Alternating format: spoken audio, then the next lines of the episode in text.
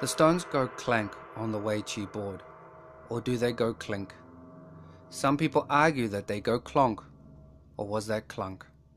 However, which way a player hears the sound of stones being placed on the board, they can be as sweet as a gentle stream out in the middle of nowhere. And just hearing myself say these things makes me wonder about the significance of the thoughts I'm sharing with you.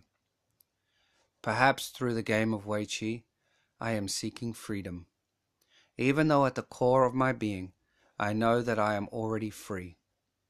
Or maybe, more accurately, I'm on some kind of journey to spiritual enlightenment, despite not having the intention of actually visiting this place called enlightenment. But that's the weird part about higher games of weiqi. At some point in one's evolution, through the game, we become a vessel to the spirit of enlightenment. It sucks us into the game so deeply, so intensely, that the game becomes the only reality. It is all there is. And when we are there, we experience a lifetime's worth of us in which we know ourselves from birth to death. We play ourselves out to the fullest and we are not totally sure if our opponent actually exists as a true individual or a manifestation of our own opinions, thoughts, feelings, and beliefs.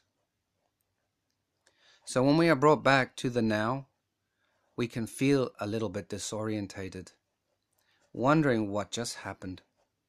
As we try to get our composure back, we rapidly start forgetting where we'd been it is only years later, in the grips of powerful deja vu, when we try to piece it all together, that there is a chance that while we were trying to be at one with our yang dominated ego, that we come to know the other half, our yin dominated shadow.